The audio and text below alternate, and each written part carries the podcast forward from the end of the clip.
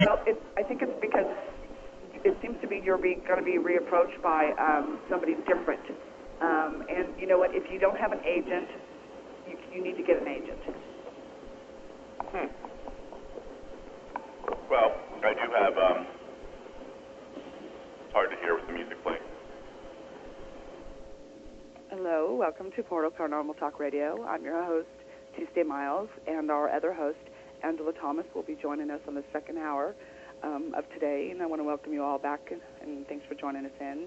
Today's guest that we have is Jack Rourke, and I'm going to call Jack a psychic medium, and I'm going to say, you know, that he's um, shortly he's going to be known all over the world. And welcome, Jack. Nice to see you. Well, thank you. It's uh, very nice to be here Tuesday. Thank you for having me. You know, um, I met you uh, about a year ago um, during the, the Queen Mary Ghost Fest. Mm-hmm. You were producing this.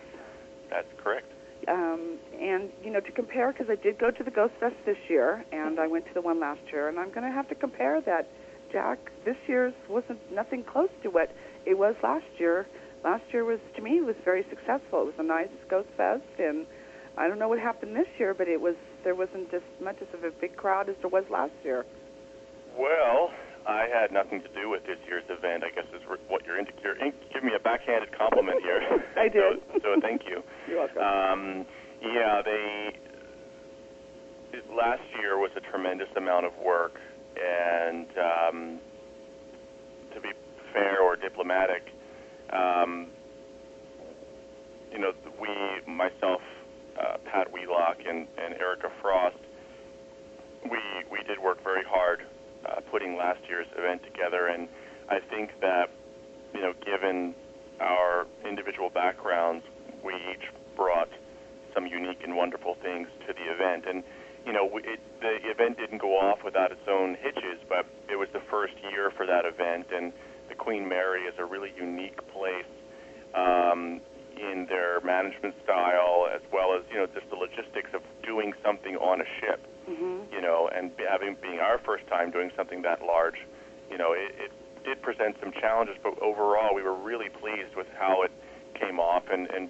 as I was beginning to say, is because, you know, we each have our own individual unique backgrounds in this paranormal field, you know, we knew what we'd want to see in an event. We knew who we'd want to bring, and uh, and I think that, you know, I was able to bring some some some things to the table that helped facilitate that that process. So, you know, I, I thank you for for giving me that recognition. It was we did work very very very hard, um, and uh, it's too bad because I had a lot of plans for this year's event and and it didn't work out. So, but we'll see. We'll, see well, you know, it, it was, and you know, I know, and and as I, you know, uh, could see for myself last year that all three of you did work really hard. I mean, I could tell nonstop that you weren't standing in one spot for too long. You were constantly moving, making sure everything on the venue that was there was working as it should have been. And I didn't notice anything less. I don't know if it was, you know, if you would have noticed that something didn't go right, but I didn't notice anything for myself. And I did do a write up on it afterwards, and I felt that I, you know, I, I, I complimented everybody who had their hands involved with it. And this year it kind of did what it was, you know, there was hardly anybody there. There was no vendors. There was any um, as far as I knew, that I mean, uh, you really didn't know where anything was that mm-hmm. if it was going on. So, you know, maybe this is a clue for the Queen Mary that um, you know they should stick with something good that was going, and yeah. maybe they'll include you again last year or next well, year for this actually. Yeah, well, Pat and Erica were involved with the event this year, but they weren't planners. You know, that Erica, from what I understand, was just hired, you know, to you know to contribute as a speaker and um, and as you know her as a psychic and course, Pat, you know, led, you know, the, the technical investigations, but outside of that, they had no planning or no real, you know, had nothing really to say about the event as far as I know. Um, and so, yeah, I mean, it is what it is. You know, they, I, it was, there's a lot I shouldn't say, but you know, it, putting together an event of that size does have its unique challenges, and and for those listening, or and, and yourself included, who did come, you know, thank you so much for you know for your support and and thank you for for the kind write up. And you know, Erica, you know, she worked so hard during that event. I mean, she literally slept only a couple of hours a night. Um, Pat didn't sleep at all uh, through the event. Yeah, I think I added in my article I wrote that um, he probably has a couple new um, gray hairs. Oh yeah, and he, he in fact didn't sleep for several days before the event. He's an insomniac, and he and he is a he's a in a good way he's a workaholic, and he really does not sleep because he you know he has several jobs and he's got his hands so different th- many different things, and you know I I didn't the only sleep I got was a couple of hours. I didn't sleep. We started on I didn't I said two hours sleep on the Thursday before the night before the event started. Friday night I, I slept from 7:30 to 8:15 in the morning, and then went all day until Saturday evening. I was I was in the lobby um, coordinating the tours, you know, and answering questions Mhm. between tours.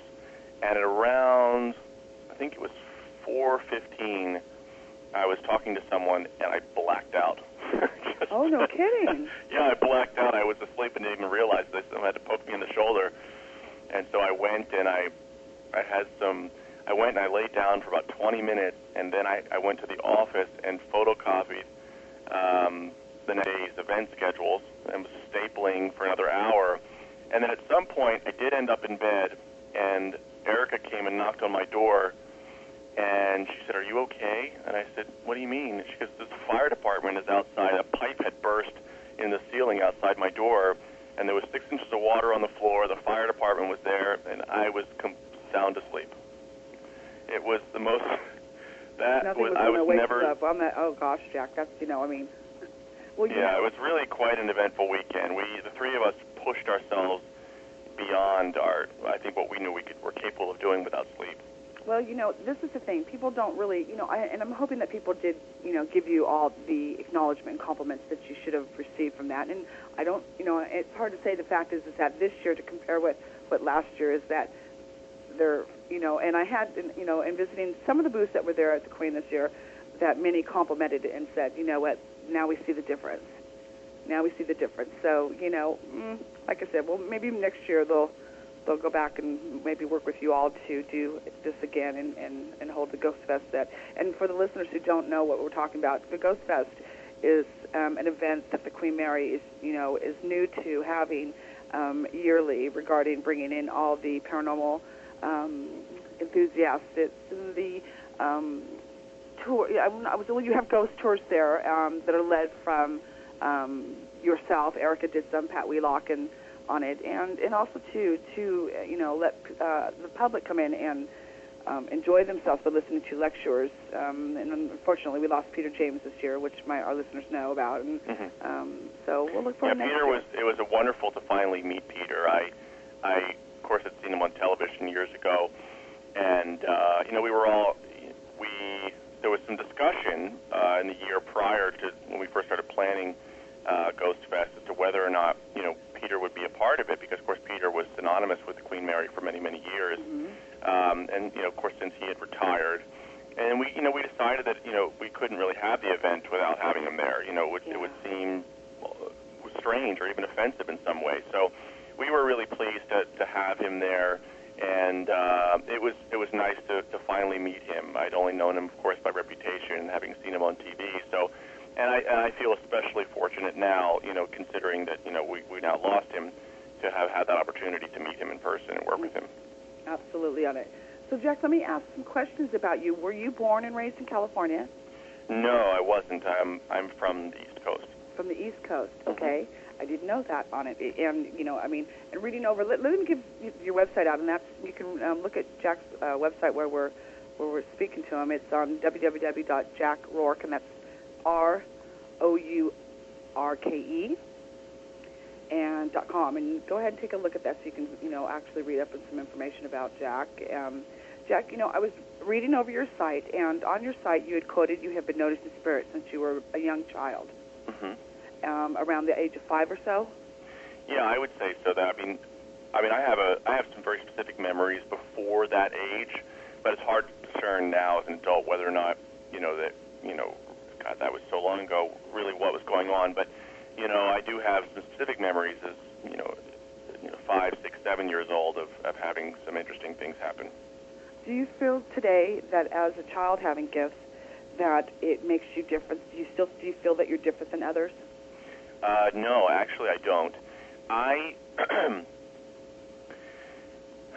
okay. Mm-hmm. I don't. Um, there's interesting things about being being sensitive. I think that I think that all children. Uh, I don't think this opinion is is really far out there. It's probably held by many. All children are are extrasensory perceptive. Um, I think they don't have the language skills in order to, or the conditioning to understand that what they're perceiving is is fantastic or you know or outside of the ordinary. Okay. Um, at that at very young ages, you know, as well, you know, a, a child isn't fully developed and is not is not doesn't know itself as an individual, as an independent being. So I think at a very young age, it's hard to discern, um, you know, say a spirit or something like that, because a child doesn't know the difference between us and them, or you and I. It, it's linked to its mother. Um, as we get older and we begin to individualize a little more, I think it's easier to objectify things and start to say, oh, that man who, you know, speaks to me, or that or that woman I saw walking, and mom doesn't know who she was, and oh, that's dead grandma, or something like that. You know, I think um, then there's a window of opportunity to begin to explore the idea that a child, you know, is perceiving things extrasensorily. But then, of course, by the time you know six, seven, and eight years rolls around, most children begin to become so individualized that they they become cocooned uh, in in the conditioning of of what it is to be a human being, So oriented as to the physical world you only. still you, you would think that they would they just think everybody else sees them too. No, what I'm saying is that's a possibility. What I'm saying is is that the ability to perceive things extrasensorily, I think uh, we lose that as as a natural part of becoming a human being. Okay. Um, I think this is, of course, complete theory and conjecture, and you know, bordering on personal opinion. Um, I think that what happens is, is as we enter this life, you know, as before we enter this life, we have an obtuse awareness um, of all that is, without a sense of an individual I, and the process of being individualized as first energy into soul and then into physical matter, uh, I think it continues into the first several years of physical life, until which point we become completely individualized and we're, we then take on the role of almost reverse engineering and then reconnecting with who we are. And then, of course, we eventually we leave this and go back into what we were, only this time maybe a little far along in our journey. So was there a certain point in your life where your gifts became extremely noticeable and stronger?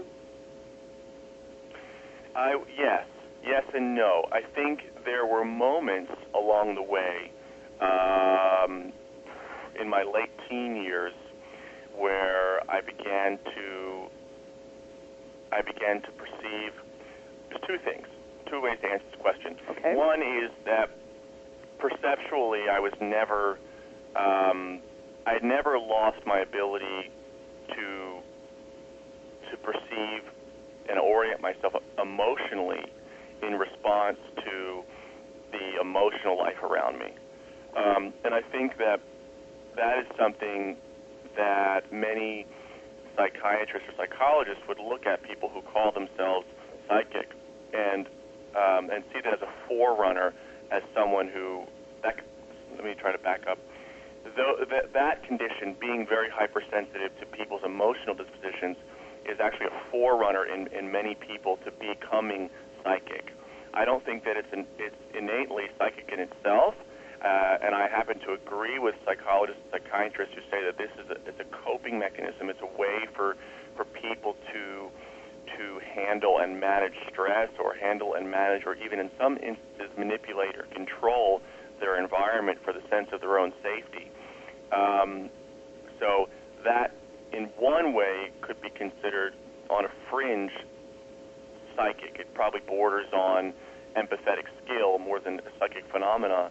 But then, as as later on, um, as I've matured more, I had clear, clean, objective um, psychic events in my life, like you know, you know, having people appear in front of me, um, having prophetic dreams, things like that. Being able to validate it more. Uh, completely. Okay. And uh, and I'm one of those folks that believes that everything should be validated. Okay. Um, So are you a skeptic until you can validate that?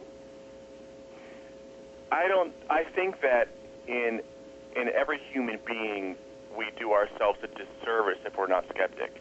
I think that we need a healthy dose of skepticism in order to keep ourselves, keep our feet on the ground. Most importantly, with those who pursue psychic endeavors or sensitive work, we need a healthy dose of skepticism because what happens is you know, many teachers will teach, okay, in psychic development, that just because you see something and it can't be verified doesn't mean it doesn't, it isn't real. So cling to that and just run with it. That might be good in the beginning because you want someone to feel the freedom to believe in themselves. But somewhere along the line, we have to hold ourselves to a higher standard. And we have to be willing to say, I can be wrong. We have to be willing to say, no, I, I require proof. I require more. Because as you require more from yourself, and as you require more from your spirit helpers, you will get more. And and it is important because you know, we, like energy attracts like energy. And so if we want to be res- responsible and credible um, practitioners of psychic arts, then we need to hold ourselves to a standard. And similarly, we will attract to ourse- ourselves those energies which will vibrate in, in harmony with our intent and who we are and strive to serve and work with us uh, in an integrous way.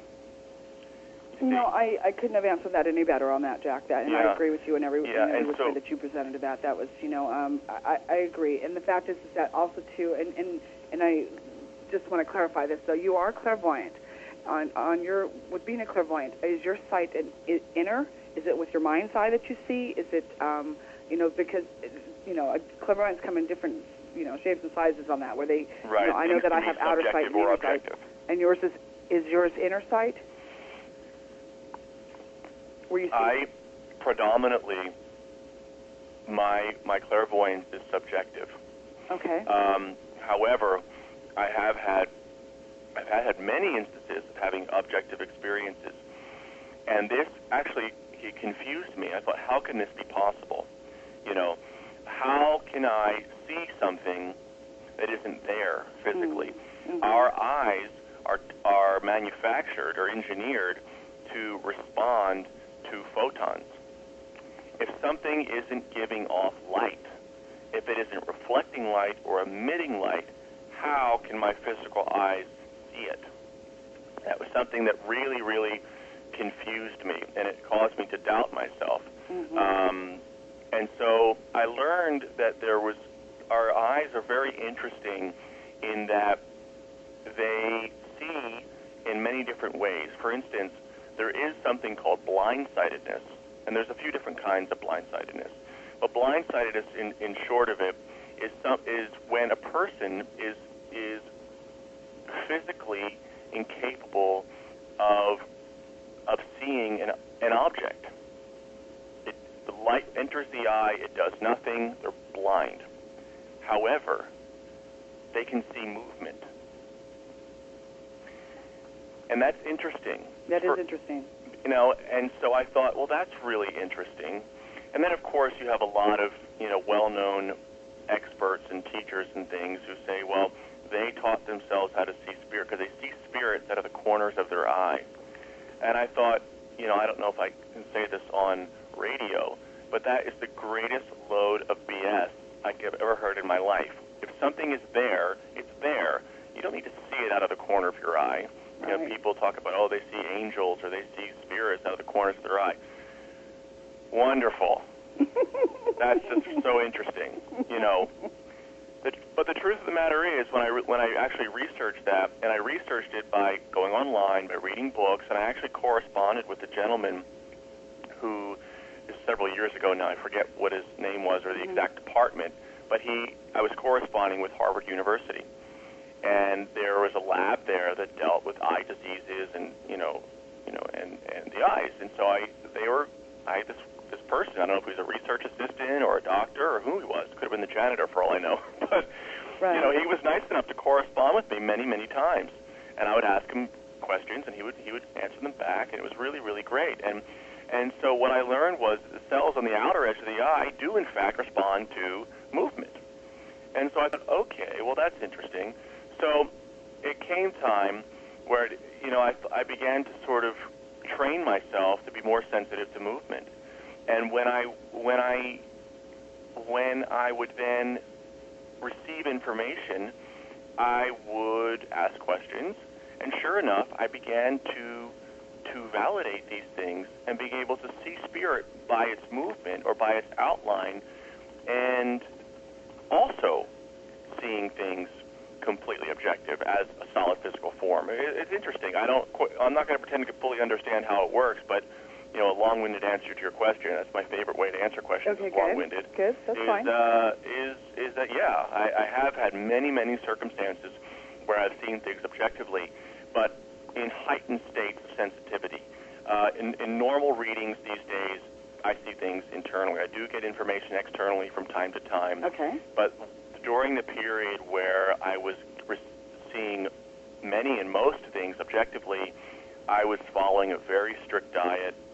I was I was under I was keeping to a very rigid schedule uh, of meditation, and really kind of I was like a calf in a you know like a like a piece of veal, you know, you know in a box with all these conditions on myself. Jack, is it And- the same with your when you're hearing spirits? So, is that the voice of your own, or is it do you hear their voices?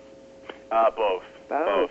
You know, we all have our own individual little mind voice, of course, Yeah. but uh, that gives us information. But no, I have, I, I do get information via, I would get it directly uh, at times, but then I started, I started employing. I never was one to believe in, in spirit guides and things like that, or spirit helpers. I just, I just personally didn't believe in it.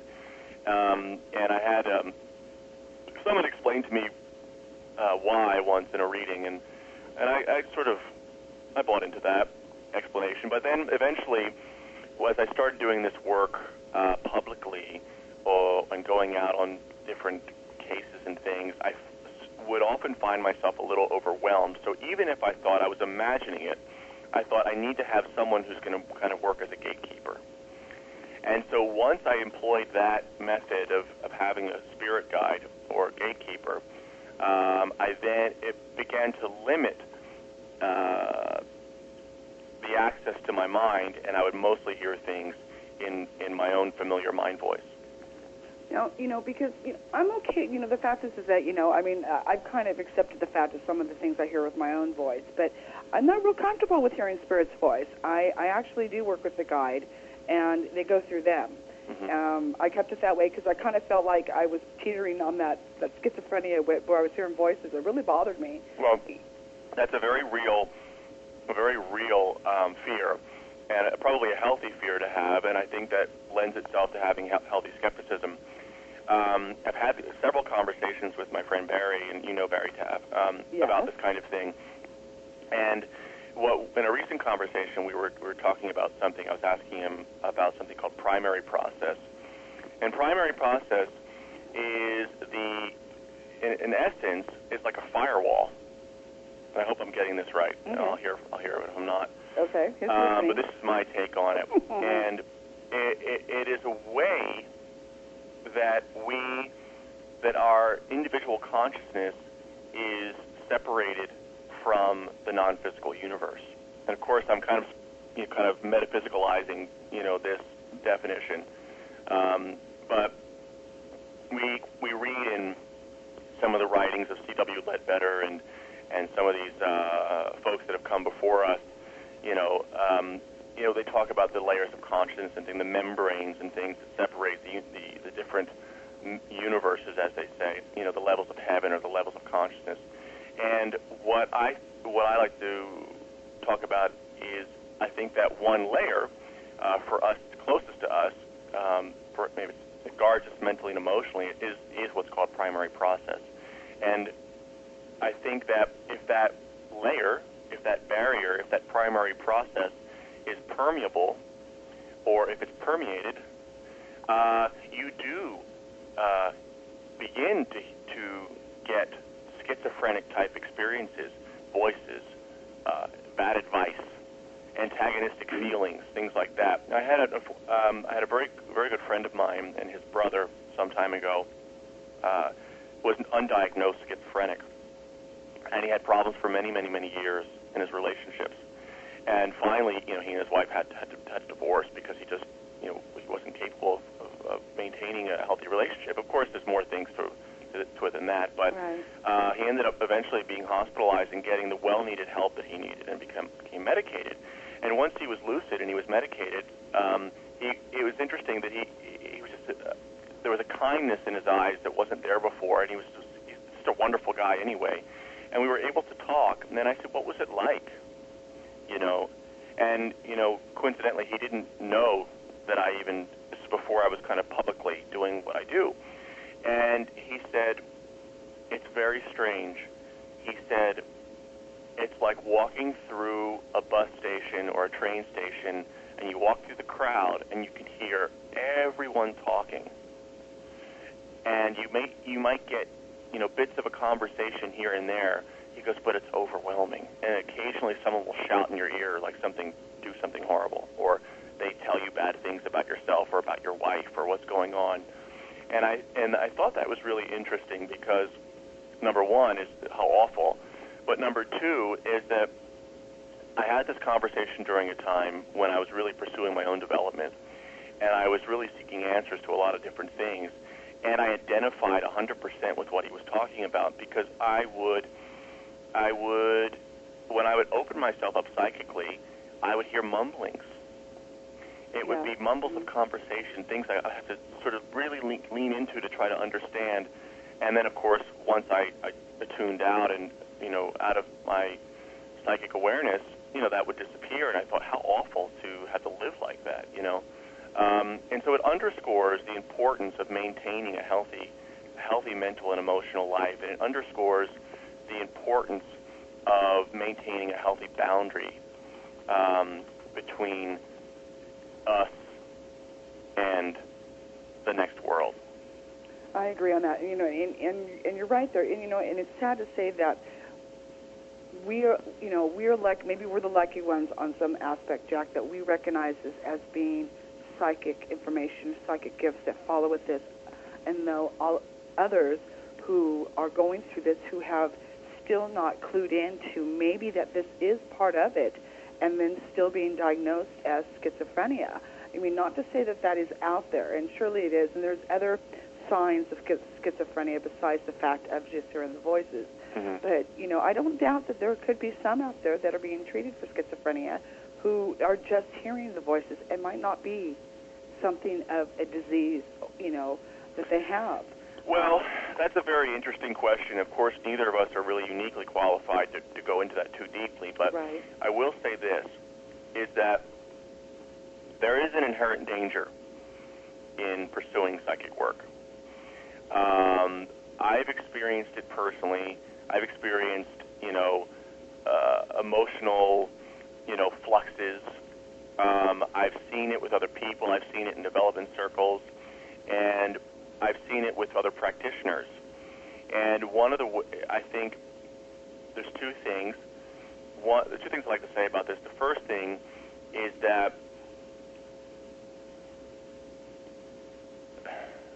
Okay, let, me stop you begin- there just for quick seconds because there's, I have we have we're in a virtual auditorium too, and there's tons of questions being thrown at us there. Okay, you wanna Real take quick, let's look at them. It, um, Angela Thomas, who's our other co host of the show, wants to ask: Ask Jack whether or not he has ever ed, um, encountered a spirit that has had a mental illness or appeared to be off in some way. Would the firewall he was speaking about come across spirits with schizophrenia? Ah, okay, let me clarify. okay. The, the firewall that I'm speaking about, the primary process, is a mental process. It's the process by which our mind keeps us self-contained as an individual. It's the process by which we are oriented mentally and emotionally in our physical bodies, in our physical worlds, conducting our physical lives, in a healthy way. Um, so when I say firewall, it's because I, you know, we are physical beings simultaneously leading non-physical lives. Okay. Okay, but our awareness is oriented here in the physical world. As a psychic, you you hopefully are being trained to shift your awareness from your physical body to your non-physical body. That's all it is. It's nothing else. It's nothing more. Shifting your awareness from your physical senses to your non-physical senses. Okay? Okay. So, what And Angela's saying, she's clarifying that mental process is self-contained. Thank you for clarifying that. Okay. So, So what what you're shifting is imagine in your mind's eye you're stepping over a line or, or stepping through a gate. You're in the physical world, your awareness is in the physical world, and then you step through that gate and your awareness is now in the non-physical world. The gate that separates the physical from the non-physical is your primary process, as we understand that. as we understand it. As we understand it. Right. Okay. And so what I'm saying is, is that a person who might have a, have mental, uh, have, have maybe some emotional problems or maybe Mhm. schizophrenic or mental illness, they might have holes in that fence, gaps in that fence, where people who live on in the non-physical world can intercede into the physical world, into their into their conscious awareness, in the, when they're their daily conscious awareness. They're not controlling the situation. okay. Does that make sense? Yeah, it makes sense. It does. Now, um, uh, ask me your question again because I want to make sure I answer it. Okay. okay, let me get back to her question again. Okay, um, that was okay. That, no, you did answer that because she Okay. did clarify. She said thank you for that. She understood it. Okay. But um, let's move on then because I, I have other questions and I want to get all this in. Okay, um, let me go back to where I'm at. Okay, uh, you know what? what quick, quickly on this, if if if psychic gifts were not a part of your life today, what what else would you be doing in your career? Well, you know, that's interesting. Hmm. Um, I'd be doing exactly what I would norm what I what I what I am doing. Were Uh, I didn't grow up thinking I was going to do this thing, do this, you know, publicly or even professionally. okay. Uh, I grew up and I wanted, as a, as a kid, as a young kid, I wanted to be a performing artist. I would have loved to have been, probably have been, you know, uh, a dancer or, or some kind of um, gone into musical theater or something, to be perfectly frank. Uh, I also wanted to be a pilot when I was a kid, and I, I wanted to go into the military and be a, and be a pilot. Um, but I'm too tall to be a pilot, and Yeah, I'm also a little too much of a creative thinker. But you know, I I didn't set out to be a psychic. In fact, I was pursuing a career as an actor, uh, and I have I have been on TV and I have done some some straight to video type films, and I was a model for many years in in Europe. Um, when I was starting as a teenager, um, I modeled through Europe and was in New York and all kinds of places. Um, and then I I came back to Los Angeles and and I started pursuing a career in film and television. And it was during uh, pursuing a career in film and television as an actor that I began to have um, psychic, intense psychic experiences. And because, and it was interesting, is because what would happen was, you know, anyone who's ever taken, you know, serious dramatic training, you know, you're essentially you're you're you're untraining yourself. Um, and you know, of course, in the Bible, they tell you to be like a little be like a little child, and that's not the only place. They tell you that in drama school too. They want to rekindle that innocence and that spontaneity of what it is to be a child, to be impulsive, to think, to go. You know, and as an adult, you know, we often limit ourselves. And, you know, what would the neighbors think, and what would this da da da? That's You know, true. we do that. So, but in drama school, you know, they teach you to be spontaneous and connected and grounded, and and so in in that process of of you know really monitoring what's called your inner dialogue, you know, and in drama school, an inner dialogue is basically the thoughts and feelings and emotions of your character you're you're, you're taking on, and so you anchor yourself in the scene by by imagining and creating the circumstances that the writer has created for yourself, and then you you live as if you would by imagining your you know, this this person, or how would you feel in the, in this situation? And the person before you, are they a loved one? Are they this or that? How do you feel about them? And all those subtle nuances color the moments and create, you know, create art. And so, as I was doing this, uh, you know, being mindful of my breath and staying present in the moment and following along and all these wonderful things, I began to receive psychic information from the people I was working with. You're a deep guy, Jack. You know what? You really are. I mean, you really do. To me, you notice everything. You Oh. notice everything around you, and you think about it, and you, you know, you, you process it through on it. And I want to go on further with this because you were chosen to work with the Associated Press on doing predictions. Right. That, that's a lot of pressure given predictions. Have any of them come true yet? Uh, many of them came true. Um, not all, but I have them sealed in an envelope in my office here somewhere in the house, um, and I'm going to look at them at the end of the year. But on the top of my head, there's there's two or three or four that have absolutely come true.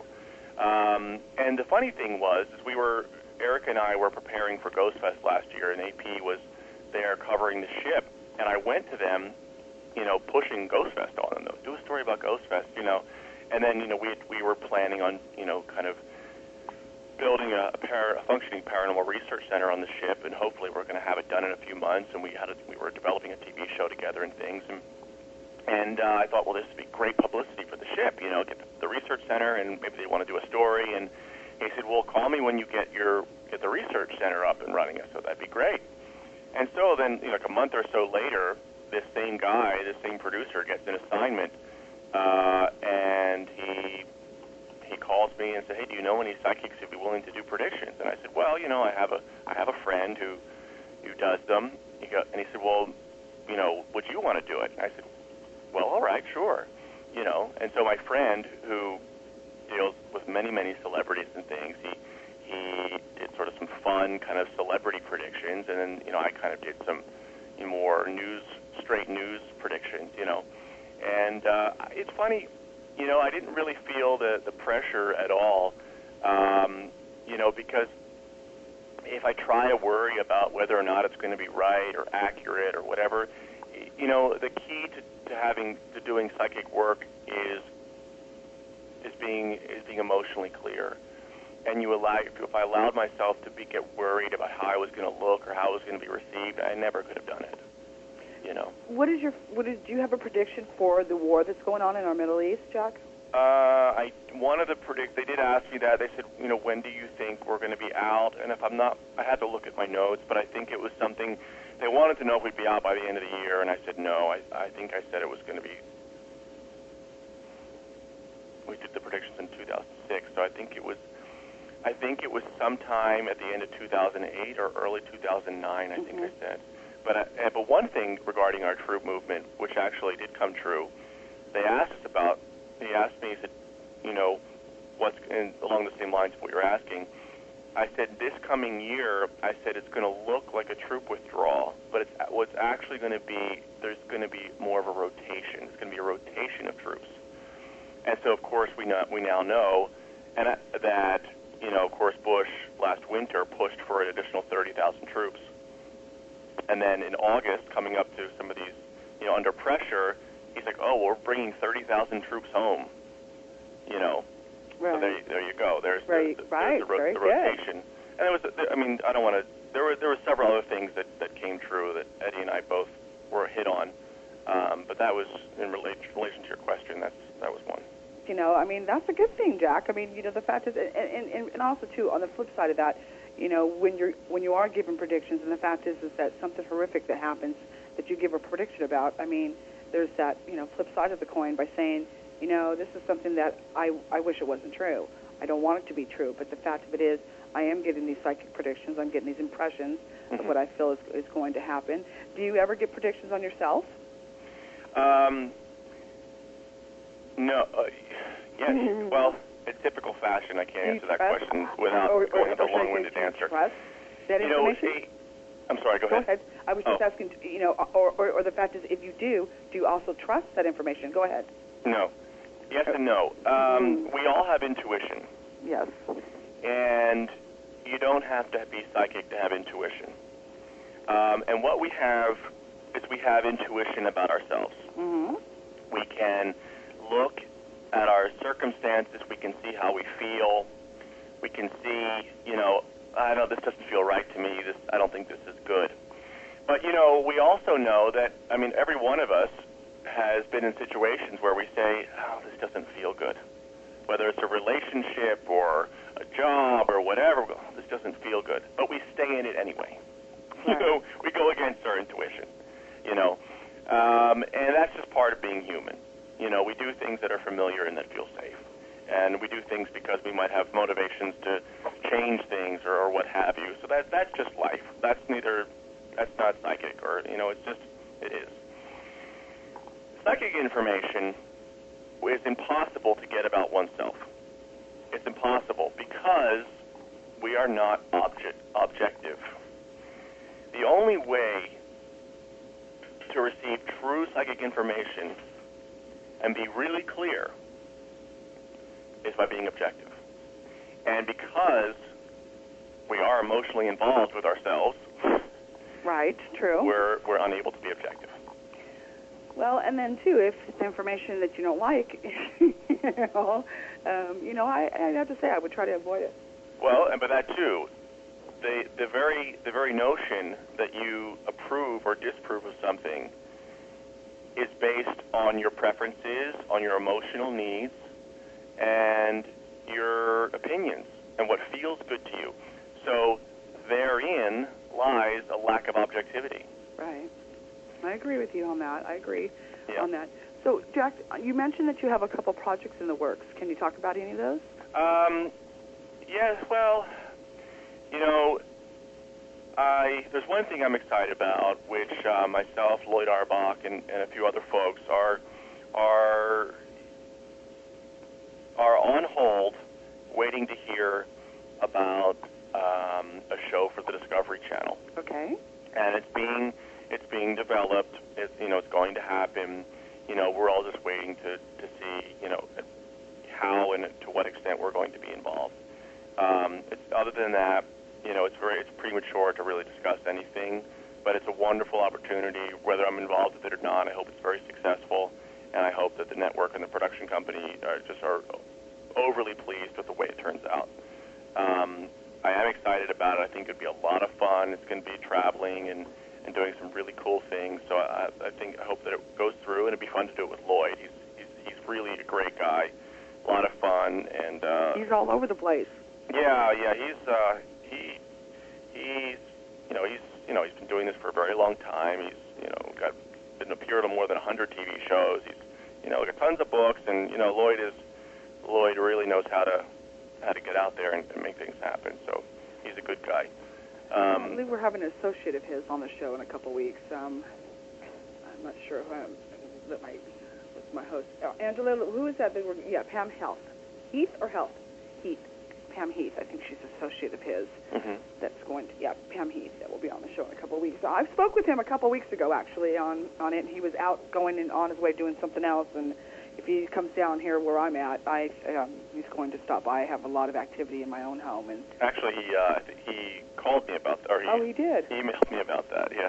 Yes.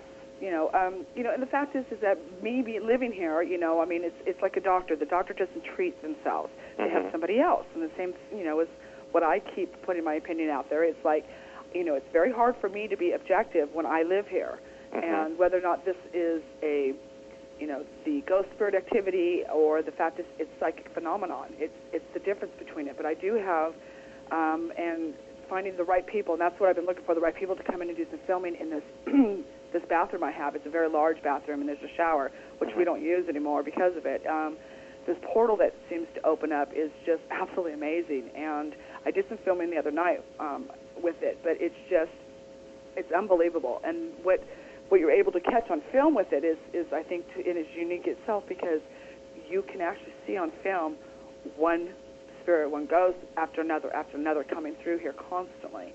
And the images and the mirages that they put, um, that they, they become first before they actually are able to ground themselves, and then being able to see them clearly. But it's just, um, you know, it's not just the psychic eye that's being able to pick up um, this portal doing this. It's actually with the camera is catching everything also. So, um, and hopefully I'll be able to get, you know, if he, he said that he either he himself or he'll pass it down to somebody down here that would be able to come in and and um, give me their opinion on what they feel it is. But it's definitely uh, bigger than I am. Is Mhm. you know is what I say, and I and need to step back away from that. So we got on that. So we're nearing. We, we've got a few more minutes left here. This was so fast, jacking on it, and I didn't get a chance to even ask you half the stuff I really wanted to. But I do want to ask quickly on this. With, with you being on the on the Queen Mary, do you feel that there the spirits there that is it's more residual energy left there, or is it, you know, I, I just noticed there's a change of difference of the activity there. Is it the activity going lower, and people are not being able to see so much of it in the upper levels of the ship? Is it residual? I mean, it just doesn't seem. Maybe it's just uh, this is just my own opinion, but I just wanted to get your opinion on it. Well, f- for the record, um, you know, as of today, I have no association with the Queen Mary any longer. Oh. Um, but uh, I will say this is that I do know that they've changed a lot of their social programs on the ship, okay. Yeah. um, and so they have a nightclub. Um, you know, and actually, apparently during Ghost Fest, they had some kind of band festival. You know, during Ghost Fest even, and so, you know, there's a tremendous ala- amount of energy being expended and sounds and sound vibrations and things like that. So it may, it, maybe it's disturbing some of the subtle energies um, of the ship. Uh, could be, you know, so that could be, you know, that could uh, that could be very well what is going on. very well maybe affecting some of the experiences people have on there because you know by and large you know hauntings or paranormal experiences are highly subjective you know and and, and really unless something's really just incredible you know you need a certain stillness or quietness or you know or darkness or what have you in order to to facilitate the experiences of, of feeling haunted or, or seeing things, you know, whatnot. And Erica was actually one of the wonderful things, there's many wonderful things that she did uh, on the Queen Mary's. If anyone's ever taken her tours, which I believe she still gives them uh, Friday through Sunday, uh, people should check them out. And uh, and if they say they say they uh, heard us recommend this, because she's a wonderful hostess and she's a very talented and gifted psychic, uh, she helps people kind of quiet themselves and and uh, and have experiences of their own on the ship. It's very very cool what she does. Well, she's Um, she's she's very soft spoken. Um, I know that when I spoke with her, I felt her around her energy. She's very soft spoken, um, very calm, um, very nice, nice lady, very beautiful, nice lady. Yes, yes, she Actually, is. uh, you know, I um, uh, she's she's So she's got a um, I would say she's got a huge ship to run, and that's in itself for for only one for one lady. There's an awful lot of, of ghost activity for one lady to um, to yeah, do this, the, and, the, the ship is really a unique situation, and I think that I think a lot of the things that go on there can be can be logically explained. Um, for instance, you know, some of the banging and some of the noises that are heard. I think that you know, because the ship is made of steel, it's floating in water. It's not. I think it's possible it's not properly grounded. Um, there's a lot of rampant static charge or or electromagnetic energy that may, maybe charge a bulkhead and then be released, and it creates a sound wave and that kind of thing. But you know, in the center of the ship, in the pool, Erica, myself, and Pat, and another team, one day, were tracking the pool, each with, with compasses on, you know, creating a static line and walking through and we're all parallel with one another, or rather, excuse me, in line with one another. And as we walked, only 20, 30 feet apart from one another, each of us had a completely different compass reading. You know, there's a, Oh, there's bizarre readings in that ship, and there's there's strange flows of electromagnetic energy, which I think, you know, that you know studies have shown that, you know, the effects of EMF can can cause people to have auditory hallucinations or, you know, sensory hallucinations and things and, and make them feel being watched or all the things that are typical haunting emotions and haunting experiences. So that's actually, those things could arguably be explained that way. But there are things that have happened on the ship that, that, can, that cannot be explained that way. And we don't know why these things happen or what their relation is to the energies that we do know of, like EMF and, you know, GRF type readings. We, we don't know what these, or GMF I should say, um, what these energies are that are ghosts or what have you, or how they relate to the energy we do know of. But I'll say this: I was on the one of Erica's tours last spring, and she was giving her talk to, her, to the people, and I was standing there. Of course, I've heard this many, many times, and I was just enjoying the company of being there with her. And I was sort of just sort of out of the corner of my eye.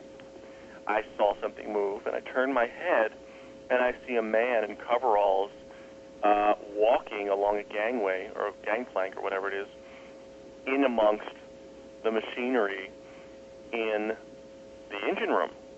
And I thought, how the hell did that guy get back there? He's not supposed to be back there. you know, he was only maybe six or seven feet away from me, Right. but he was outside the railing where you're, anyone's supposed to be walking. And so I turn, I see him. He walks. He steps behind a big hunk of machinery, and I'm, and I was going to say something to him when he stepped out the other side. He didn't. And then the a security guard walks up, right uh, in this, on the same path, and he looks at me, and he said, "Where'd the guy go?" And I said, "What?" He goes, "The guy, the guy that was I was following him. What's he do? Where'd he go?" And I just smiled at him. I said, It was a ghost. Oh my God. We both saw it. We both saw him, and you know, so that how do you explain that? I don't you know, know, the but I odds that. of two people having the same hallucination are just, you know, It's not. It's just Crazy imagination, huh? That's one of my favorite things, uh, you know, about this stuff. It's just, you know, mind blowing away things that you just can't. You just y- never in your life would you think that you experienced on this. Okay, we've got a, about three minutes left. So, are you still working at the Learning Light in Anaheim, California?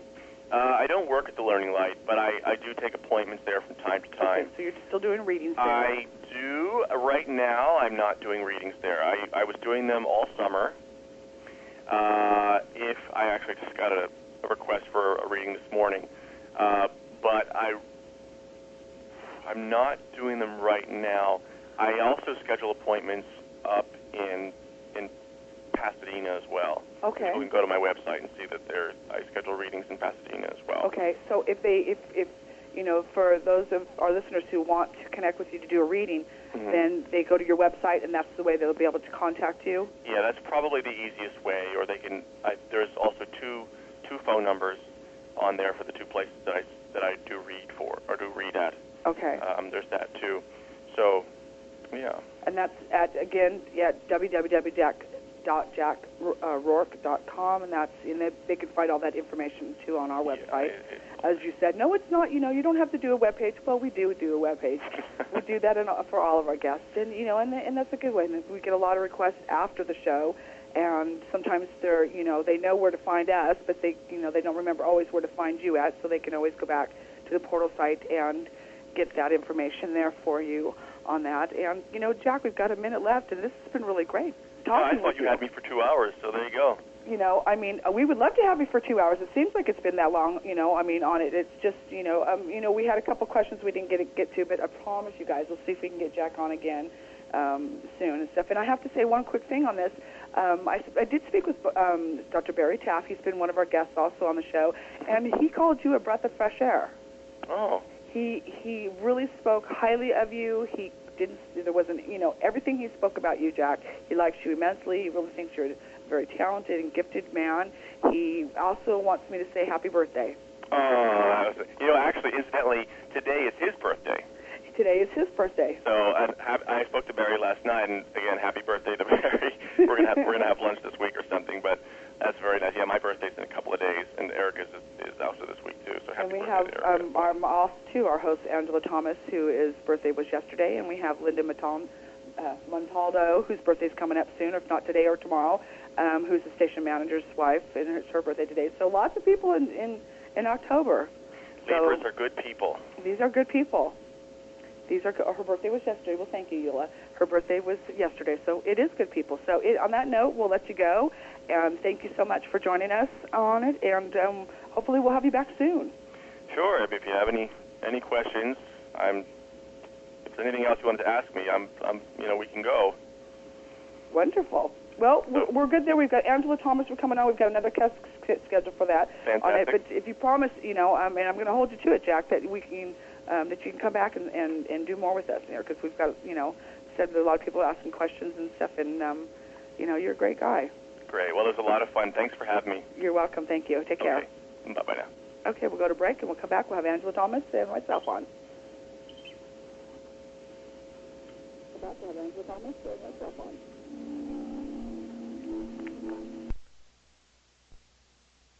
Tuesday night,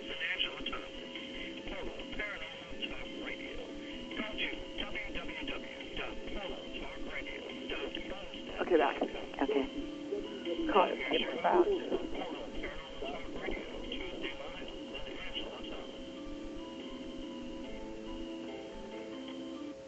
Hi, welcome back, and I'm Tuesday Miles. And I'm Angela Thomas. Welcome, Angela Thomas. Well, thank you very much, Tuesday. How are you doing? I'm fine, thank you. We kind of switched it around today, where usually you're on in the very beginning, and and we go through our whole show process and everything first, and then we have our guests, and we had to kind of switch it around, and our our shows have been a little chaotic lately. well, I tell you what, I really enjoyed listening to your interview with Jack Rourke. You know, I I did too. Um, I had asked him a couple times, and finally, I guess on the on the third time was the charm, and got him to come on for an interview. And um, you know, Jack really intrigued me when I met him last year. Um, he's a very conservative man. You would never know it, but you know, I mean, he's a very handsome man. And I didn't want to bring that up to him while on the show He is embarrass him. that. He is that. very handsome. But And- you know, maybe it takes uh, some good looks to do paranormal investigations. well, I have to say, you know, I mean, he's he's you know, I, I'm not gonna. He's not a pretty man. He's a very handsome man, and so I, I wish him luck in his journey on, on doing his acting. Um, I would watch him on television myself because the fact is, is that you know we always like to have handsome men on TV and kind of makes our day get you know worthwhile on it. And so, well, Um, we're just going to have to read for Jack about this uh, discovery opportunity. yes, we will. that would be it. very nice. We ought to do that for him. yes, we will have to do that. Can you remind our listeners where they can um, uh, catch our show at and our website? Well, absolutely. Well, if you are listening to Portal Paranormal Talk Radio, also know that you can hear us on AOL Radio, MSN Radio, Tricom, Aussie Chat, Live 365, BBC Radio, just to name a few. Mm-hmm. If you are listening, you also may wish to join our website at portaltalkradio.com. We have a lot of information about today's guest and a lot of ghost pictures and things of that nature. If you have any questions or have any comments for uh, the guest or ourselves, just call toll free in the United States 877 786 0562. Thank you very much. And so I have to. I'm going to say this, and, and, and, and I apologize in advance. Happy birthday! Oh, well, thank you. Thank you. And it, yesterday was your birthday. Well, actually, I would say it's a birthday week we get. You know, you should always have a birthday week. But yesterday was your birthday. We have quite a few other birthdays too. We have Linda, who is our station manager's wife. Her birthday is today. I know. Happy birthday, Linda. Happy birthday, Linda! Well done. Yay, we made it another year. absolutely, absolutely. A lot of fine October babies out there. There sure seems to be on this. Now, does that make you a Capricorn? What are you? No, I'm a Libra. A Libra. Excuse me, a, A Libra. Tell us what is what is a Libra about? well, you know, generally they say that a Libra is about peace and harmony and justice. Um, ones that are very sensitive to their environment, especially lighting. And I have to tell you, in that case, that is exactly me. I'm very touchy about lighting. I want beautiful surroundings, and I definitely want that peace of mind. You definitely like that peace of mind on it. And so, do you find that at Libras, this might help you with your own gifts? This Libra is, I'm not sure about, I don't know a lot about Libras. Is Libras, would they be known to be very sensitive? Uh, yes, they are very sensitive, especially uh, you know in the ways of psychic uh, sensitivity, so intuition sensitivity, and so you know Libra does have the ability to see both sides of the fence, and also you know both sides being this side and the spiritual side. So a lot of Libras that I know, peers, you know that you and I both know, uh, that are Libras, and of course you know their moon sign and their ascendant sign would certainly uh, you know, enhance their um, heightened awareness of sensitivity. It just depends on what their ascendant or their moon sign is. But certainly, uh, Libras are very, very uh, good, especially good debaters. Um, those that you know you can have a chaotic situation, and you can throw a Libra. Send in a Libra. Send in a Libra, okay. If you have Now- chaos, send in a Libra Now, because a Libra born- will certainly calm things down. I'm sorry. Okay, let, uh, on it, but you were born in.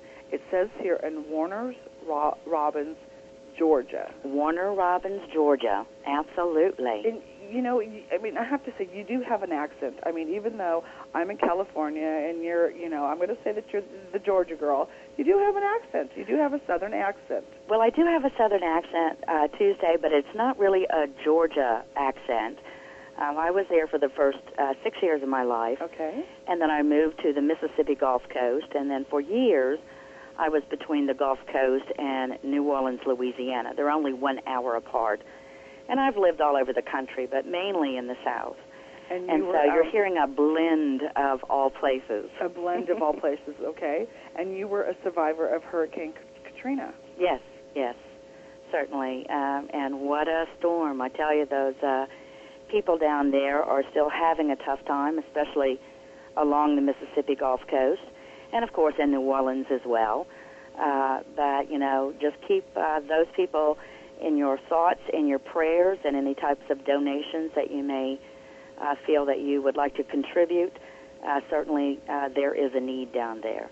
But you know, I relocated to the St. Louis, Missouri area, so I'm very happy that I did, and I've been up here about two years. That's hmm Now, most people don't know about this about you. You've written two books. I have, you know, Tuesday, but I have yet to seek publication. Uh, and I think that is probably the perfectionist side of me, which is another Libra trait, by the way. Uh, I keep on wanting to add and to revise, even though I say it's finished, it's done. But uh, I have. I've written one on three-dimensional tarot, which is a method that I created, and it's an intuitive tarot method, by the way. And then I've also written Developing Your Psychic Abilities, a fast track guide to enhancing your gifts. And so, even though I have to tell you that anyone out there that is pursuing their psychic abilities and their psychic training, you know, I my course and my book absolutely helps to get them jump started very quickly. But I'm always, you know, uh, uh, recommending that that those in the psychic world continue their education and you know find yourself a mentor and someone strong and stick with it because you know we all learn something new every day and it's very important to learn the proper methods for discipline and and self-control. I agree with you on this. You also are a, col- a columnist.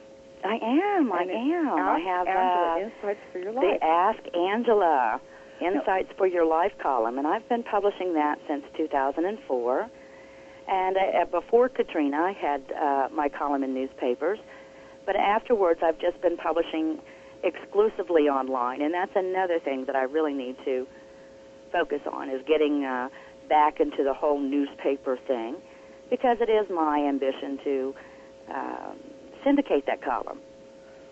And, and and I have to say, Angela, people, you know, it's it, in where they used to have, oh gosh, no, I was trying to remember what that woman's name was that she used to write a column. It was Jeane Dixon, where Yes, she did uh-huh. the astrology, she did the horoscopes, you know. But I truly believe also too that there's there's a need for that. I mean, and and I would not be surprised, and I'm going to use this as a prediction that you will one day have that Ask Angela. Um, you know, column in, in in a regular press. Good, good. Well, you know, I want it to be syndicated like Dear Abby. It should be. it should be. I I think I would write to you for for advice. Well, you know, a lot. I get a lot of emails uh, with a lot of questions, and of course, you know, I select a few for the publication itself every month. And uh, you would be surprised how many people do need an intuitive to answer the question. So Mhm. I'm not for a lack of questions, that's for sure. Well, um, during this last week, Angela pulled out her her tarot cards for me, which her and I have. She's never done this. She's never read for me before, and I, I'm going to have to say, Angela, that um, you just about blew my socks off because um, there was some information that you brought forward for me that nobody would have known about. Um, in one particular, um, uh, some some particular information that Angela brought forward was she mentioned off, and I, I just thought this was completely off the wall. She mentioned Disneyland. Now, mind you that I have a child that just absolutely adores Disneyland, absolutely adores Disneyland. But the fact is that I wasn't sure whether or not it was for for both for both of my kids. I wasn't sure if the if the information that she was given to me that you were given to me was about my daughter. Mm-hmm. My daughter has an opportunity to do some work with Disney, or if it was about my son, and because he has this dream about being in one of their parades. Oh, and so wonderful! I wasn't sure about where that was going to go with this. And I have to say that it was for my son and the parade. And um, I knew this was going to be a hard, a, a hard thing to accomplish. Is to really get Disney to cooperate about getting uh, fulfilling the wish of a kid and allow him on his, one of their floats during the parades. But um, the message that you had given me, the fact is, it's not been easy for me to do this, but I got a call from Disney. Really? And I thought, oh, well, go figure, because I should have said to them right off the, right off the bat on the conversation. Well, my psychic told me that I was going to ask. Yeah, I knew you would be calling. That's funny. So I'm going to have to say that came true. Yeah, And- yeah. You know, I remember uh, reading for you, and of course, I, you know, Tuesday. I have to say that when I deliver messages, the memory of it goes very, very quickly. So it's not until like you are doing now, uh, kind of bringing me back to recall. But I do remember.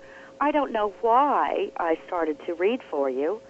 I just felt like I had to. And you know, last week I was very sick.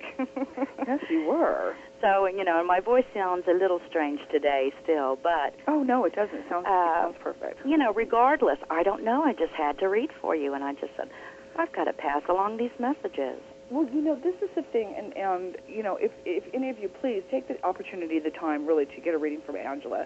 Uh, you know, you can go to her website, October 13th, baby, and and contact her that way, or you can use the portal website also too, and and contact her. But you know, you're you are so detailed in your card readings, and um, you take this this time and um, and each in each message that you bring forward in this is is absolutely amazing. Um, you know, and I find that the fact is that you have, you know, that you these. I don't feel that these these cards are tools of you anymore. I really truly believe that you and these cards psychically connect with each other. we do, we do. I have to tell you, you know, I use them as a tool, and, you know, I do the intuitive uh, tarot readings, but I'm not relying on the cards, you know. So if anybody's ever had a tarot reading, uh, you know, you know that many of tarot readers out there will read card for card, and you know, like this card says blah blah blah. But uh, I just use it as a tool, and as a psychic clairvoyant, you know, that tool it just enhances those details, and that I believe Tuesday is the difference. That's why I wrote the book about three-dimensional tarot because I really want those psychics out there and those tarot readers to learn a method in which that you know will become um, you know something great for them because you know people want to hear the details they don't really want to hear generalities they want specifics Right. and that method allows psychics to give specifics and you were giving specifics, and you were spot on. yeah those yeah specifics. And it was, you know, and I have to say that I've had others read for me with their cards,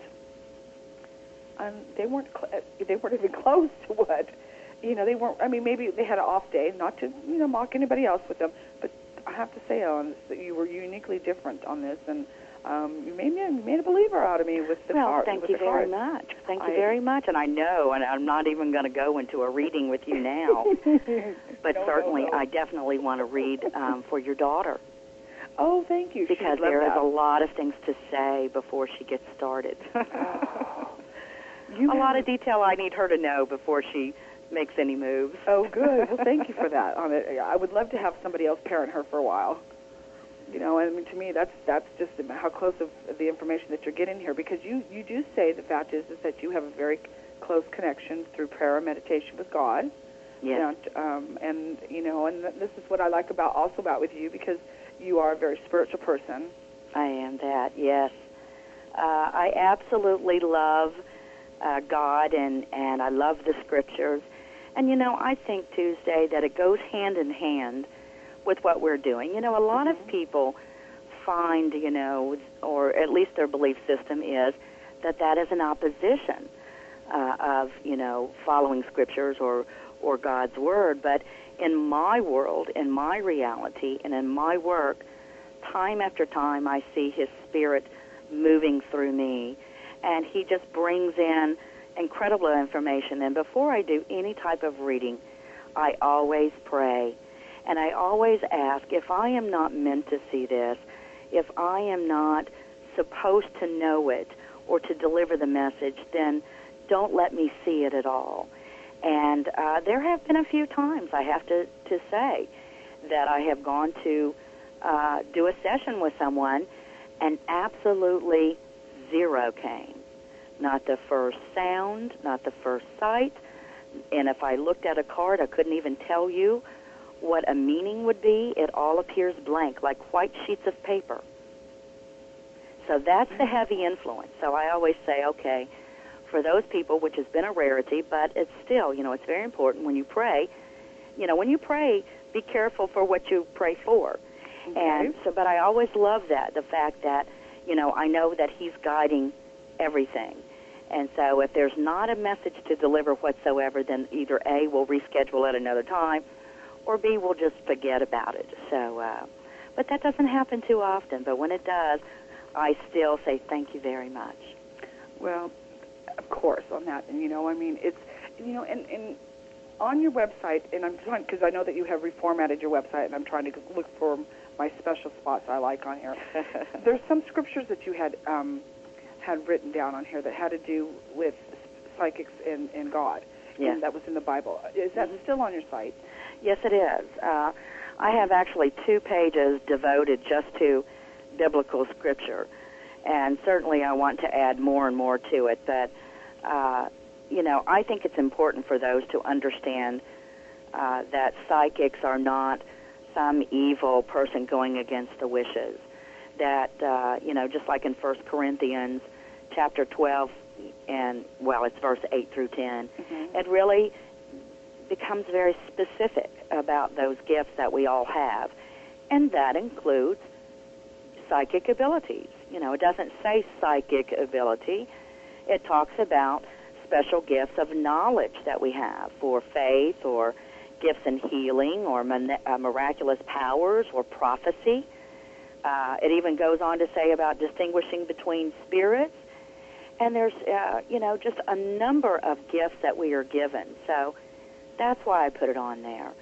And especially those, you know, I know Tuesday when I first started out, it was something, it, you know, all of this psychic ability came flooding towards me as I got older, and I was torn between whether or not to pursue uh, my passion for it, uh, because I, uh, you know, I thought, ooh, this would be going against God, and so it took me quite a few years to uh, study through the scriptures and pray about it before I ever took the first step out.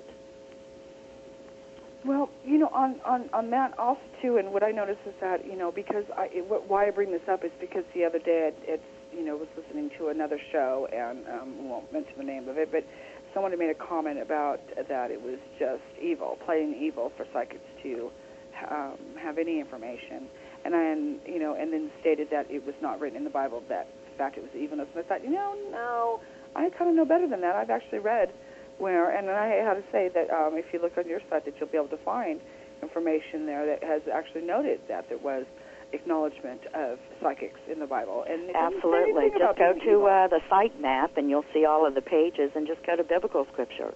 Yes, there you go on that. And actually, you can get that again at www.october13thbaby.com. Yeah, OCT. And you're also uh, you also do predictions too. I do. I do predictions, and uh, part of my 2007 and 2008 predictions are on the site.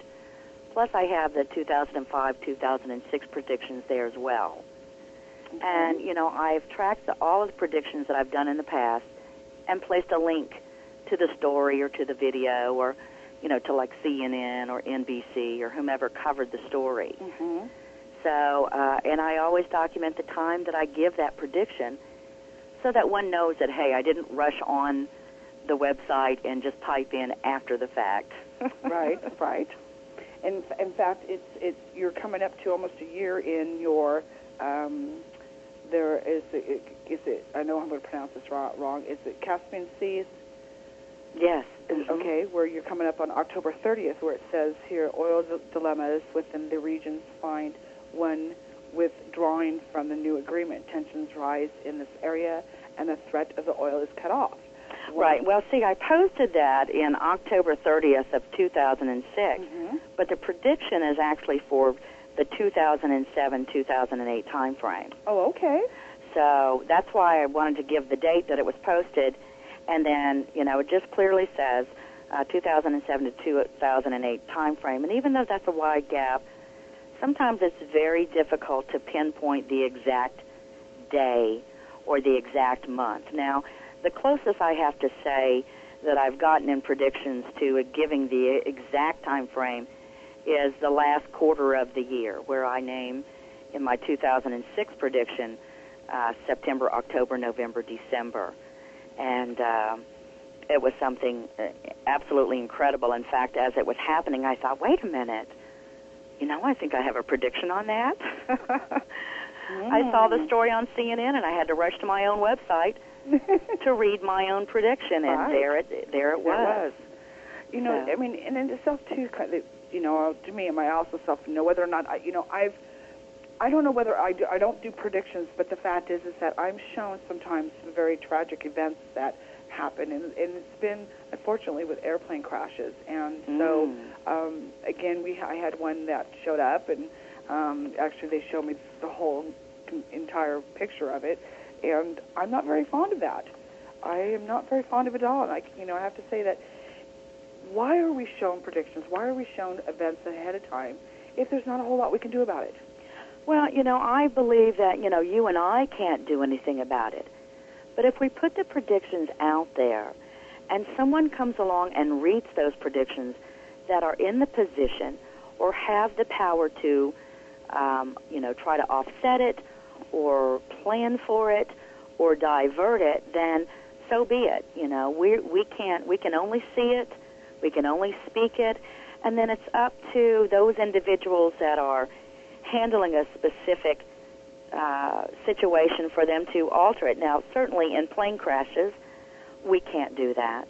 But, you know, we often uh, see things, and I know you do, you're a psychic as well. You see things in advance, such as your plane crashes. There's not anything you can do about it, but it's showing you ahead of time what you're going to be hearing and what you're going to be seeing. And certainly you can't go to an airline and say, listen, you know, that that uh, American Airlines flight such and such Right. is going to go down, so or you need to up the maintenance. But you can put whatever you get about that on your site or you know email or whatever way you work, and and then that's it. You've you've done your job. I know, but I took it so personally. It was, you know, and it just, it just, oh, you know, and it felt like I felt the deaths of each person. There was 142 people on that plane, and I just felt like I had felt the deaths of each person that, you know, that died on that plane, and and and, and felt also too their family members who felt the pain of losing their loved one on that flight. Mm. And so, you know, Right. it wasn't something that was just, um, well, I predicted that and just I moved on. It wasn't, I, I, couldn't take it as that. It was, it took me uh, uh, more than a couple weeks to finally, you know, process it and accept the fact is, is that, okay, you know, I, I don't care whether or not they would have believed me or not. Maybe I should have called and said, look, you know, this is what I'm seeing. This is what, it's very clear and, and, and be very adamant about it, saying, you know, this, you need to go look at this plane. There's something wrong with the landing gear on it. You need to look at it. And, you know, then I can release the responsibility of the fact is, that I've given them the message. It's up to them to go and do what they want to do with it. If they want to take my credibility, they can. If not, they want to think I'm just another wacko out there. that's fine. But you know, I didn't do that. I didn't make the choice. I wasn't sure really what I was supposed to do with it, and you just made a very good example about it. Just you know, what we can do is post it, and and if those who want to read it, and and maybe somebody that has involved with that plane, would have done something about it. And I think in the future, that's what I will do is post it and see what comes of it. Well, I don't know if I shared with you or not, but uh, you know, on my website, I am able to go in and see, uh, you know, like what other websites or what other individuals are coming in, and that's basically for a marketing tool, as anybody would have on their website. But the Department of Defense has been visiting my prediction page quite a lot here lately. Hmm.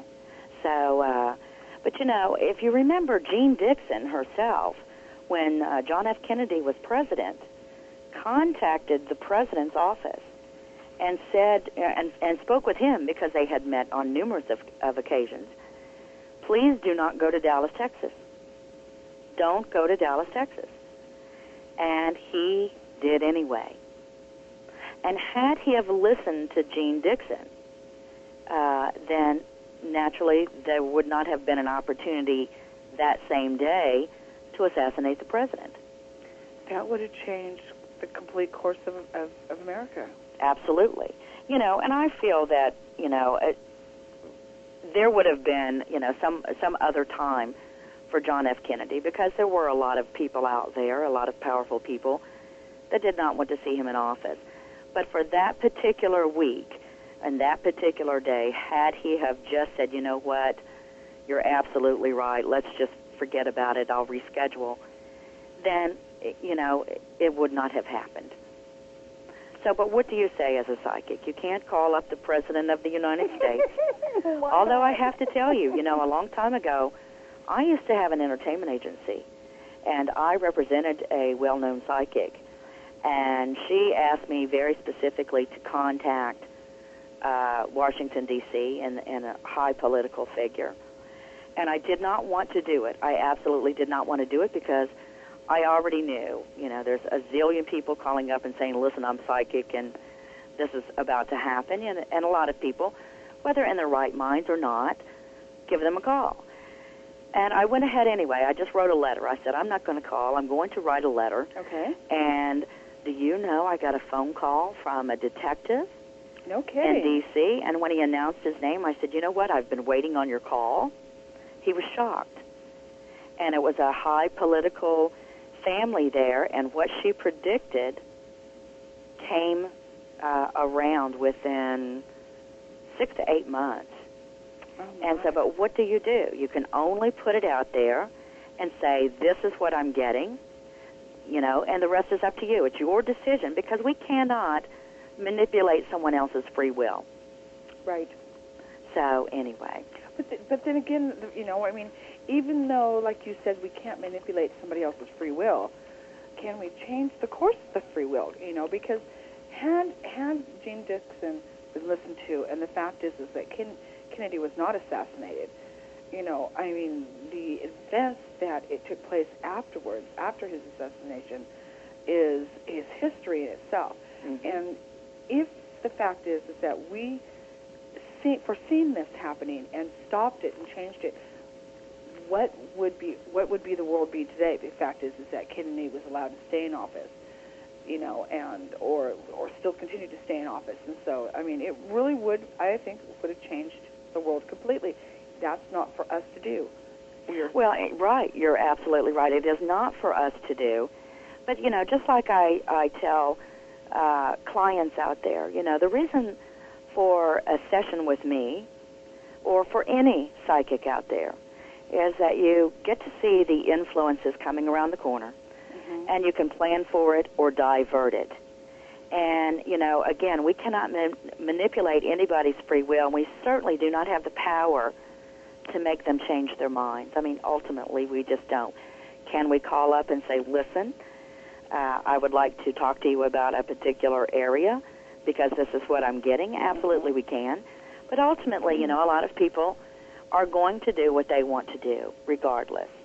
But at least I say, hey, you had the information beforehand. Right. right.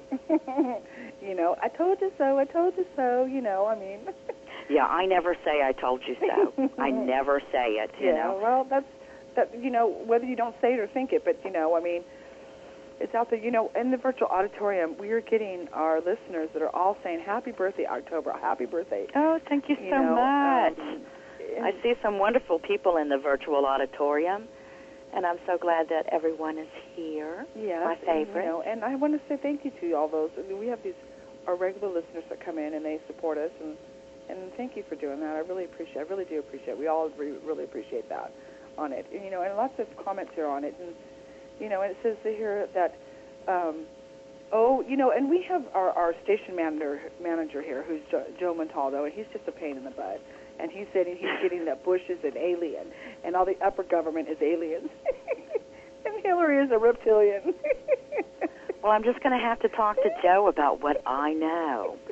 You know, I have to tell you there uh, there are several private groups online that uh, go into the uh, Department of Defense, and years ago, I used to participate in one of those groups so that those predictions could be given. hmm and uh, I just gave them and left it alone.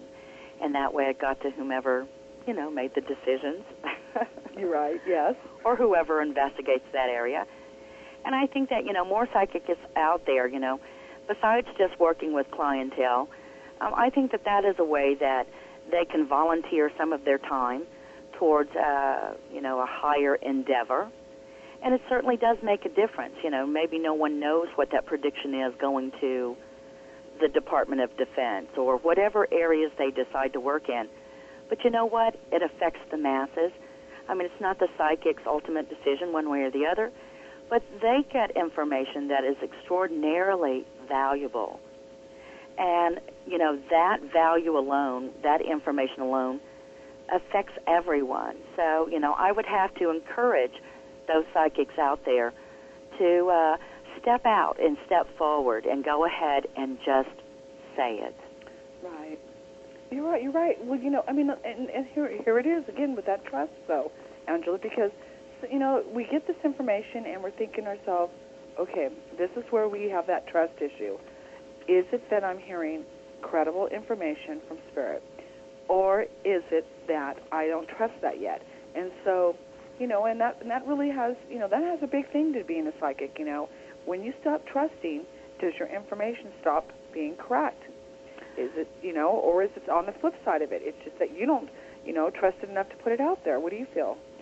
Well, you know, I trust the information that I get uh, because I always say that I'm just the messenger.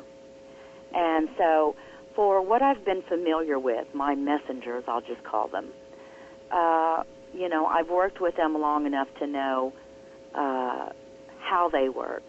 And I, I know the feelings, the rock solid feelings that I get. Now, if there's some new information and a new messenger that's coming through, um, you know, I often test the spirit, and if it's a credible spirit, then of course, I'm, I'm, hey, I'm, I'm all ears. I want to work with you. But there's not too many times that I've, I felt on the fence about anything. If I ever feel anything on the fence, I never give the message.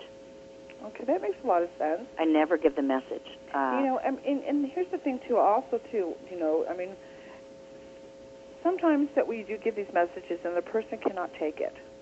Mm-hmm. Then you get this email, oh, about a couple weeks later, maybe a couple months later, saying, guess what? What I thought you weren't accurate, what I thought nothing of this pertains to me, guess what? It does. Exactly. I, I, and I know exactly what you mean to say because I do get that.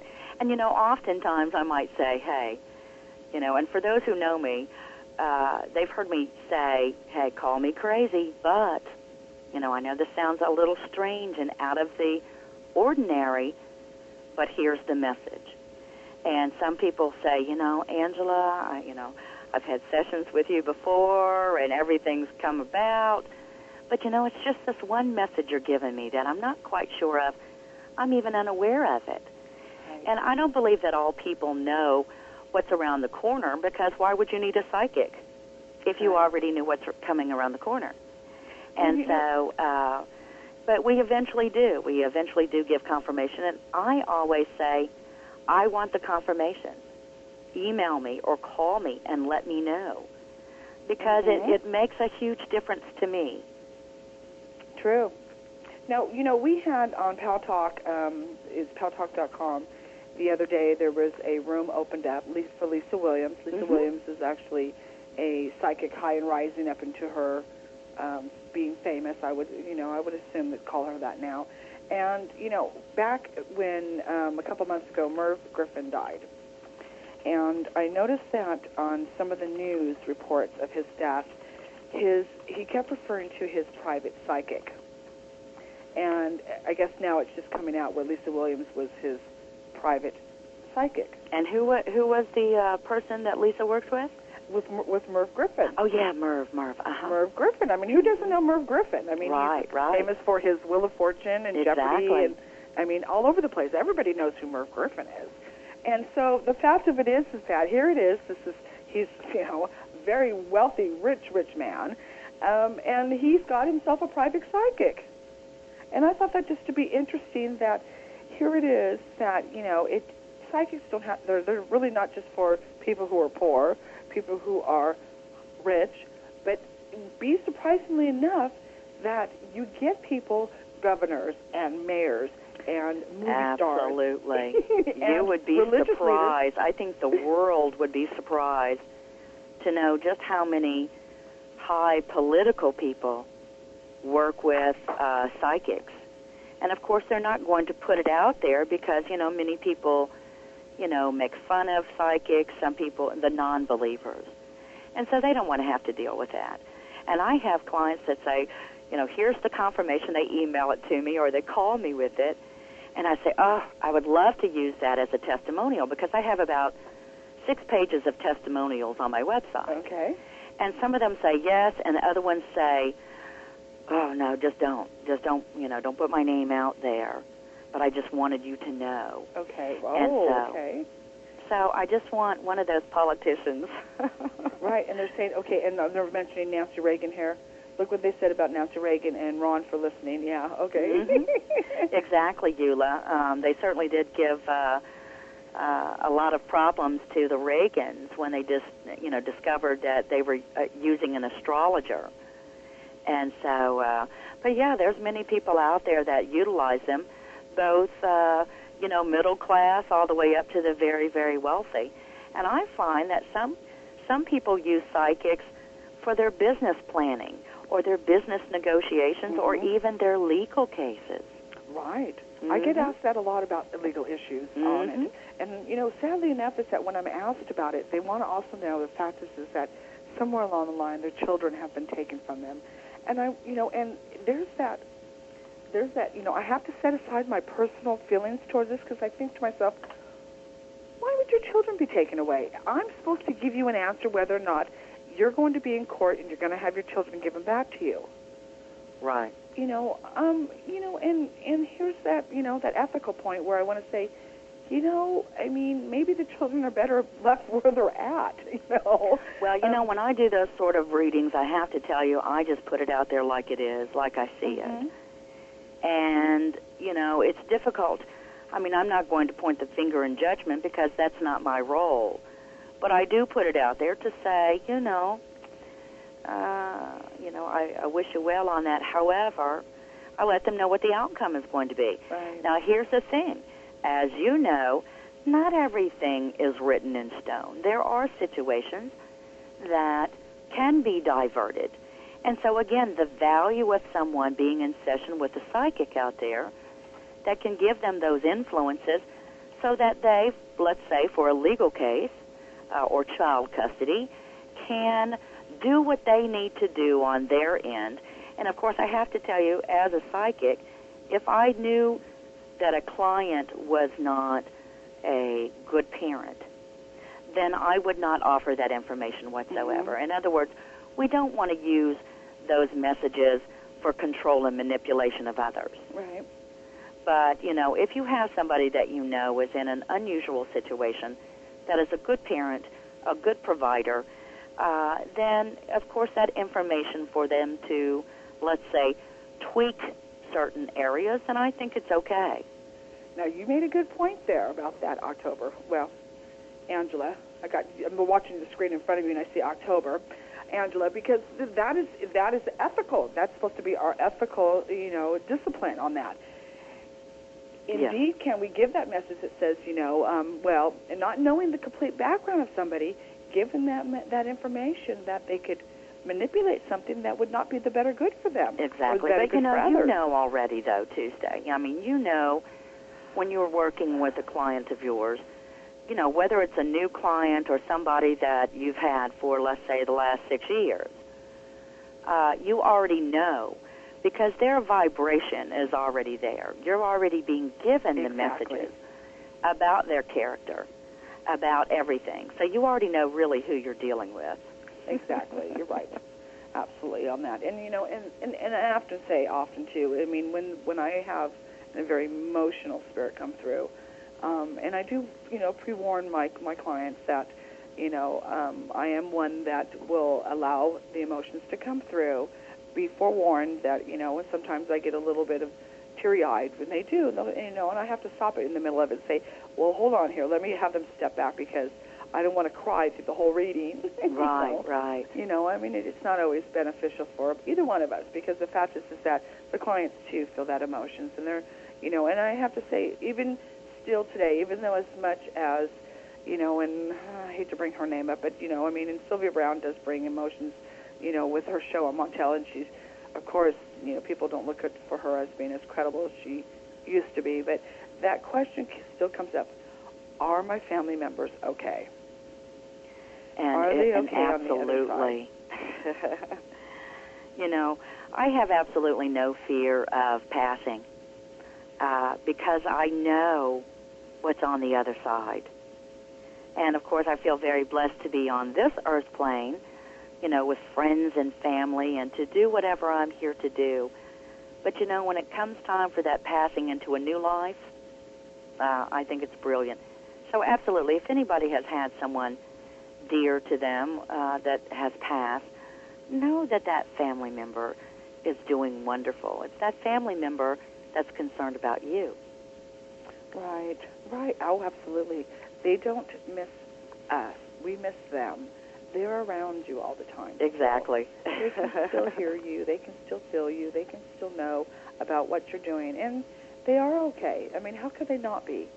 Um, you know, and to think that we visualize them still as being in that human body, in that flesh of body, and it's not the case. That's not the case. There is that, you know, that crossover, and and it, you return to energy, and you have to think about, gosh, what, how can I visualize no longer a body being part of our lives, but that now you look like your energy. Mhm. Well, they do bring memory back, and we're able to tune into that. Well, you know, I uh, I enjoyed the uh, interview last week with Robert Brown, and he made a, a huge point about, you know, those whose lives uh, have passed here. It's just a rebirth into the new life, and I thought, you know, isn't that fantastic? Is to say, you know, we're we're passing the old life and entering the new life, and so. Uh, I just absolutely loved having him on as a guest last week, and uh, hope to have him on again. I, I agree on that too. He was um, Robert Brown's. You know, he's a breath of fresh air. You know, Ooh, I he agree. is, isn't he? just- and you're going to go see him actually. I am. I'm going to go see him in May. I've already scheduled my calendar. Oh yes, blocked out the time. That's wonderful. Yeah, he's going to be in, in our area here um, uh, in a couple of months too, and I haven't scheduled to go see him yet. I probably should. It's probably going to fill it fast on it. Well, his, So- his tickets do sell out very fast. They do very okay. fast. Maybe I better do that then. So we have only a couple minutes left. So who is coming up um, soon? Who is our guest coming up soon? Can you? Who's our guest coming up soon? Well, next Sunday we have Reggie Bannister. Reggie Bannister, who is a director producer of horror movies, and since it's in the month of October, Yes. then naturally we want to hear from Reggie about what upcoming movie he has scheduled for the holidays. And then on the 28th of October, we have Trish Woods, which is a well-known psychic and medium. And uh, following that, we have James Hatcher, who is actually the director of the Shiloh Center in St. Augustine, Florida, and he handles paranormal research and investigations. And then following that, we have Pam Heath, actually Dr. Pam Heath. And she has a book that she's written called Suicide What Really Happens in the Afterlife. And so she is an associate of Lloyd uh, uh. And so she's got a lot of uh, research and information to share with us. Oh, she is affiliated with Lloyd. Yes. Wow. They work together. We were, we were, just talking about Lloyd earlier. I know, I know. So you know, I, I'm very eager to uh, have Pam on because she has a lot of valuable information. And uh, I chit chatted with her last week, and very interesting uh, woman who has a lot of knowledge in the paranormal. Yes, you know what? I have to research her more because I think I, I you know, I'm not sure on how much I know about her. In fact, there's people in the virtual auditorium that's making a comment about knowing who she is, and I have to say I'm not sure who she is. So I'll have to research her and learn a little bit more about her. We um, also too are hooking up with the Learning Light Foundation. They do have a facility here in California, in Anaheim, and in Los Angeles. It's a learning facility for those of like minds with who are psychic mediums. Um, they have just just a humongous um, category of different classes that you can take there, um, from anywhere from intuitive tarot to spirit art, from psychic development, feng shui.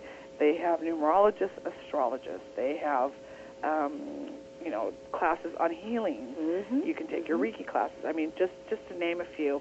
And so, um, what we've done is we've hooked up with them and um, coming up in the next month or so, we're going to dedicate a day or or you know a show for them each month to bring in somebody that they're having new. They're having Gandhi's grandson coming in. Oh wow! So we're looking Incredible. forward to that. That we'll be booking a um, an interview with Gandhi's grandson. Um, and you know that's interesting to myself. The fact is, is that Gandhi. I mean, who doesn't know what Gandhi means? I mean, it's just you hear that name and you really a lot know. of hum, uh, humanitarian work, and uh, Gandhi. What an incredible man he was. Absolutely on that. And so I was just given our one minute notice, and so um, you know I want to thank you for let, for allowing me to interview the, you this week. Uh, well, thank you, Tuesday. And you're welcome, and and and happy birthday to you, and happy birthday to everybody who's having their birthdays in October. Um, you know, a lot of our, our my favorite friends' birthdays, and I know that. So, and Linda, you have a terrific birthday today, and um, we will see you all next week. And thanks for tuning in, and um, we appreciate it. And everybody have a very blessed week ahead. Thank you. And we'll leave it at that.